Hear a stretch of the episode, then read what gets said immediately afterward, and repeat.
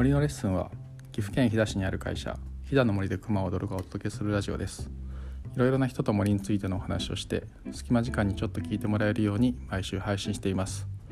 今回のゲストは前回に引き続き一級建築士でケアのデザインストアを運営する須藤真希さん。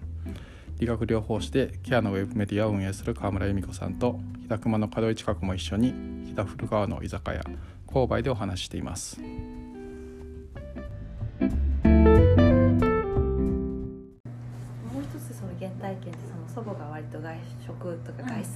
ったので、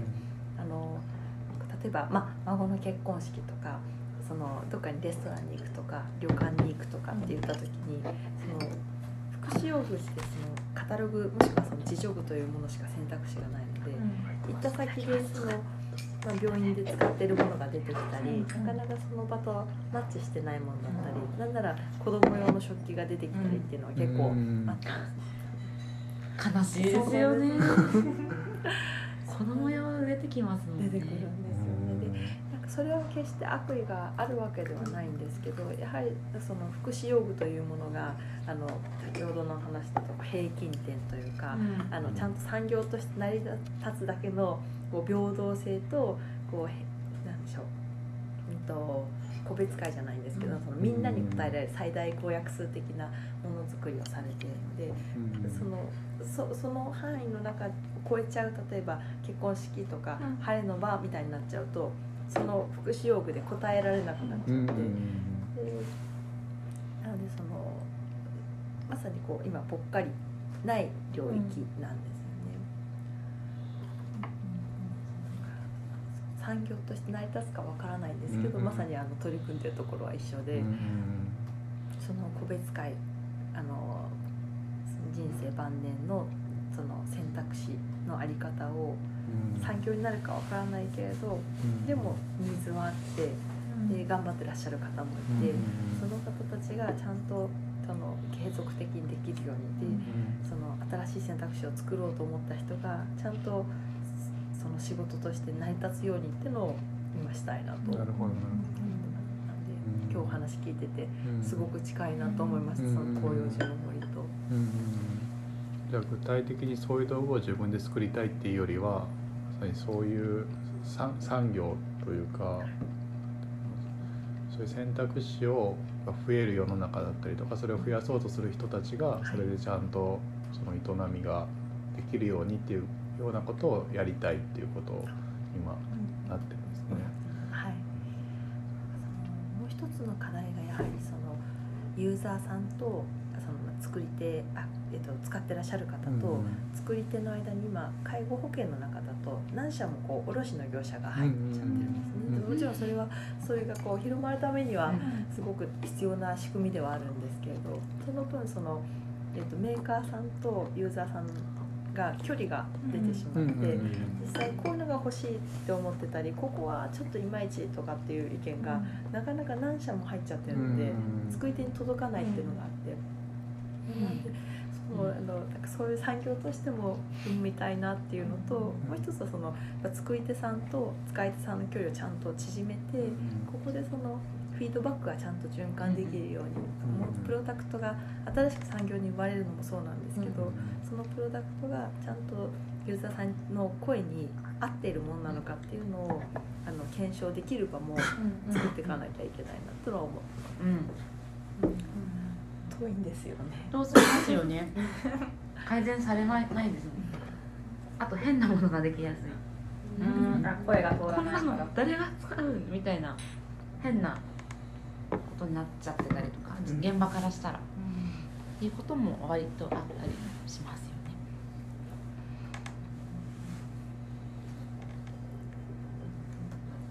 なんか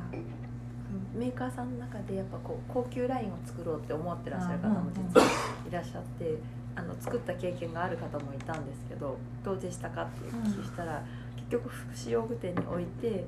展展示してみたもの全然売れなくて、やっぱり今までのラインで行こうってなったらしいんですね。でもそれって実はなんか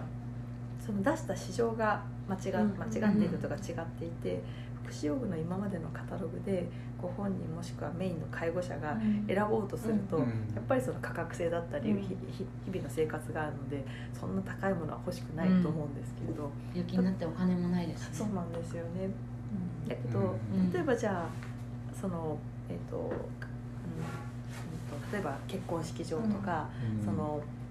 バリアフリー対応したホテルさんとかであれば、うん。本来はそっちは必要なはずなんですよね。うん。そのせっかく結婚式に来たもしくはうんせっかくあのホテルで長寿祝いをしに来たそういう時ぐらいは、うん。はいいものを使いたい。だからそこには価格が載っていてもうん買いたいとあの使いたい、うんもしくはあの使っていただきたいと思うはずなんですけどそれを日常の介護保険の中のカタログに載せてしまうと、やはりそこではうん。あの売れなくってう。ん。でただ今その晴れの日の福祉用具というあのもし場所もしくはケアのデザインストアみたいな場所がないので、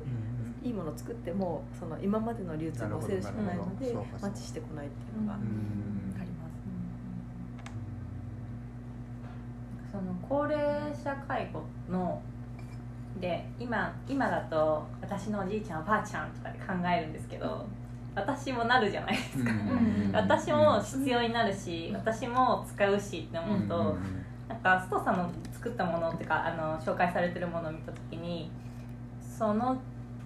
使えなくなった不自由になった時じゃなくても使いたいって思う形であってでそれが例えば確かに普通のお皿と比べたらちょっと高いかもしれないけれどもそのちょっとが贅沢って感じる楽しみがままだ全然あるじゃないですか。でプレゼントも送れるし、自分へのご褒美としても買ってもやっぱそれ大事にし続けるし例えばあれを30年使い続けてで30年目でちょっとあの手が不自由になっちゃったとかなんか動かしにくくなっちゃったって時にあでも今まであの自分が選んだものでそれでさらに食べやすくなるみたいな、その機能としてのありがたみを得るのはもしかしたら30年後かもしれないけれども、なんかもっと長くつ付き合えるその自分の状態が変わる前に付き合えることができるものがすごいお箸も多かったからなんかそのシルバーを逆に私は介護にした途端にうん。私は出会わなくなってしまうけど、そうねうん。今出会えてよかったなって 思う。んだよね。確かに そうですしかも自分がそうなった時って自分じゃなくてもしかしたら他の人に選んでもらう立場になったりもするんだったらねまあ自分事として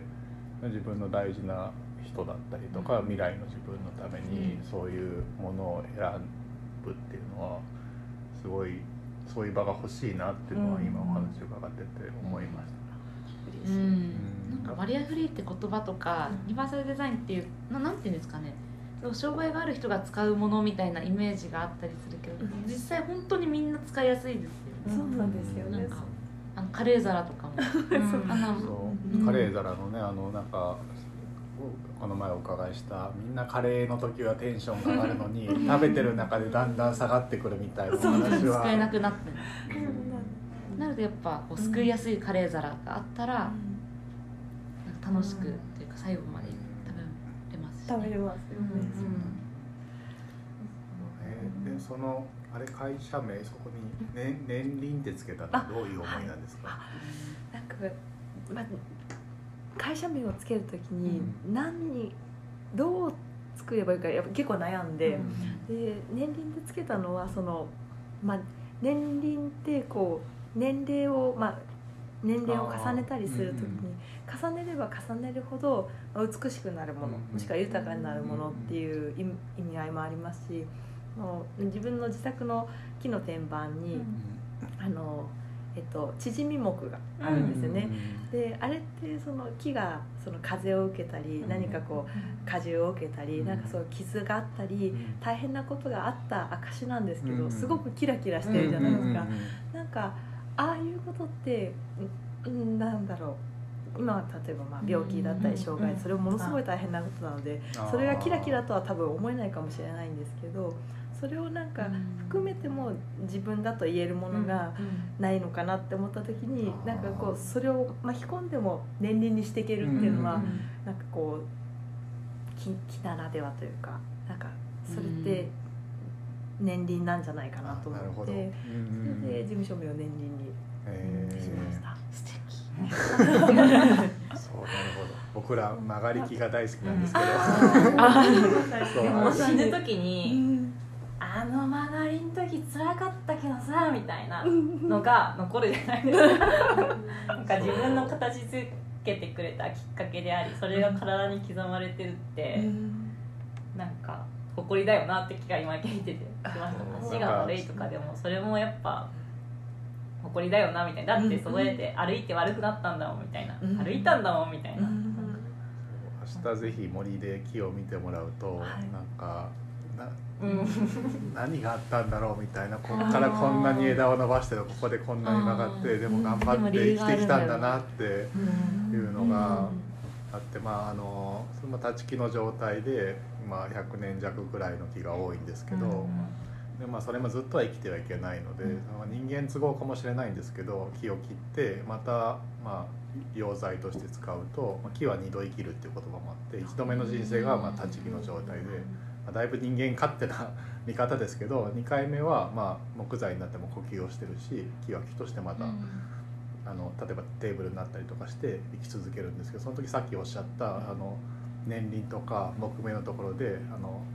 立ち木の状態ではこんな人生というか木の生きていく中でこんなことがあったんだなみたいな印がちゃんとまた第二の人生のものになっても生きてるっていうのがすごいいいなって思って。ね、なるべくそれを生かすためにあのい板にせずに丸太のまま使ったりとかそういうこともやったりするんですけどそういうのはいいです。確かにそのずっと須藤さんが考えておられるこうやって年を重ねて人生の最後の方でなんでこんなにその快適性がない暮らしをしなきゃいけないのかみたいな問題意識とも重なって今まで積み重ねてきたものが生きるとか尊重されるような形で、ね、なんか過ごしてもらえるといいなと思いますね。そうかそんな意味があったんですね。うんでもさっきおっしゃったそのやっぱりそういうものがプラスチックが、まあ、わ悪いわけじゃないと思うんですけどじゃなくてやっぱり木っていう素材がやっぱりそういう質が高いというよりもゆ豊かなまあ快適性のあるあの建築にしろプロダクトにしろそういうものの素材になるっていうのはあ改めてどどういう木のどういうところがそういう快適性だったりとか豊かさみたいなものを感じさせるって思われます。2つある気がしていて、はいなんか一つはそのえっと先日介護施設であのなんてトップをやってらっしゃる方から聞いたのが、そのこう最近なんでしょう建材でもその木目調とかあるじゃないですか、とか長尺とかビニールのいろいろあるんですけどなんかそういうこうか、えっと、人工的に作った模様ってやっぱこうパターンがどうしてもあるので、そのパターンがあるものっていうのは実は、えっと、脳にかなり負荷がかかるそうなんですね。でなんでその、まあ、人間の目として見てあのストレスを感じるらしいんですけれど、その自然の、まあ、木とか自然で作り出されたパターンっていうのは実はその負荷がないそうでなんでそのまずそのこう自然の素材であるということであの、まあ、体に、まあ、人生晩年の体に負荷がかからないようなものにしたいっていうのが一つと、あともう一つはそのやっぱ日本の住空間の中でいろいろまああのプラスチックのものとかケミカルのものもいっぱいあるんですけれど、やはりどうしてもその基本は木造でやあのの文化なのでその木というものが非常に住空間に合うんですよね。でやっぱりその介護が必要になると自分の原体験でその住宅改修したり福祉用具を入れたりすると、うんどうしてもその、あえっと、家が、まあ、病院に近くなっていくっていう要素に、どうしても非自然材というか木じゃないものだったり、うん。その自然じゃないものがあのこうスペックとして入って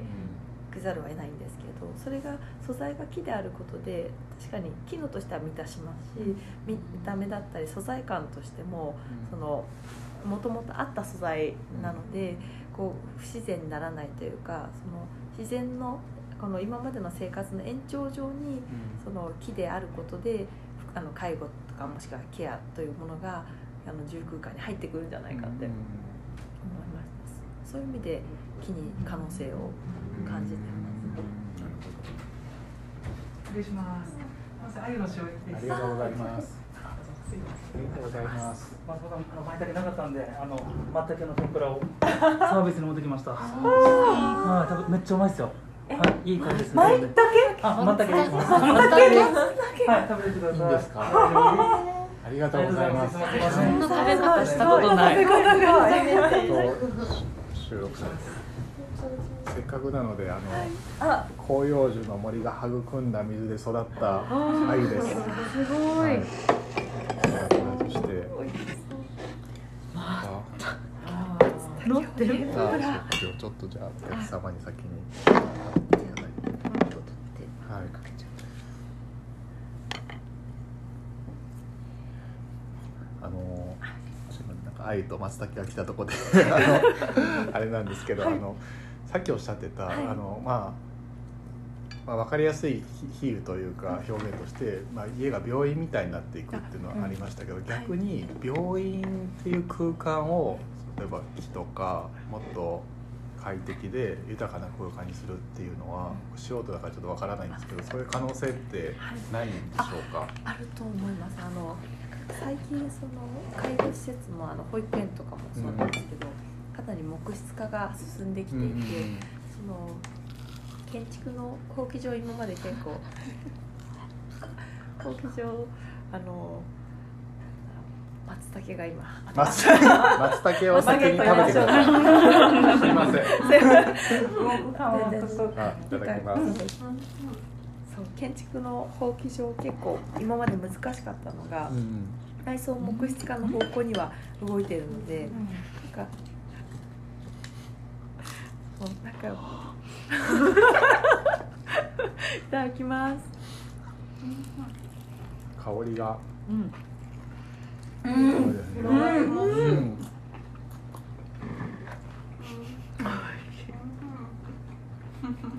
うん。スタケの天ぷらを食べています美味しいすごい香りがうん。すごい、ふわっとすね贅沢うん。贅沢日本酒を追加したいですねうおかわりしましょうな何度えっとなんか一一連の方がいいかもです。あじゃあせっかくなので蓬莱と白真由美を1合ずつ。こういう入れ歯だったらいいですね。うん？常にこう松茸の入れ歯。が入ってる松茸の入れ歯。いいですね。すごい。晴れ晴れの日の。晴れの日の。入れ歯。ここに来て奥に突っ込め美味しい。いいな美味しいですね 美味しい入れ歯って受ける。美味しい入れ歯いいですどんどん発想はやっぱなんかうん。面白いですよね。すごく面白い。あでも僕今聞いたのは門井さんは今日高間に入って2年ぐらい2年目です。だけど僕採用の時に覚え、まあ、あのこういうキャラなので覚えてることがいくつかあるんですけど、そのうちの一つでなんかどんなことやりたいかっていう時に病院とかの待合室をやりたいって言ってて、あーあああそれましたっけ？そうつまりそうやって何かその、まあ、体の具合が悪かったりとか来た人がもちろん診察の時間がメインなんですけど結局待合室で過ごす時間の方が長いからでもそれがおざなりになってたりするからうん。その空間がそこで過ごす時間を豊かにするような空間を作りたいみたいなのがすごい面白いなと思って覚えてるんですう。ん。なんか理由みんな違うじゃないですか、なんかハッピーで来る人もいればなんかあーって時もあればなんかと私のことじゃなくて付き添いできてる人もいるっていう人も同じ場所にいてで割と待合室ってなんか真ん中になんかあるけど結構みんな中心を見てるっていうか結構向き合うところも多いなって思ってでも全然理由は違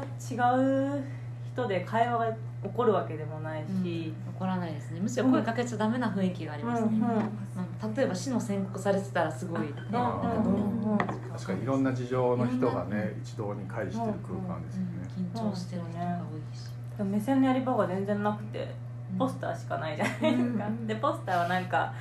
また、まあ、あれは情報人に合わせる情報だから合わない情報はあれだし。そうですね。がん検診に行こうとかね。そううんうんうんうん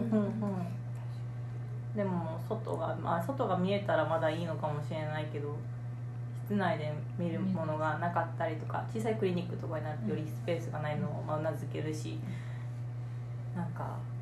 そういう時にさっきのそのパターンじゃないものとかオリジナルのものとかあと木がやっぱ超人と親和性がいいなってものは何より生き物だったっていうのはすごい強いかなと思っていて、うん、その生き物の、まあ、最初の姿でも第二の姿でも触れ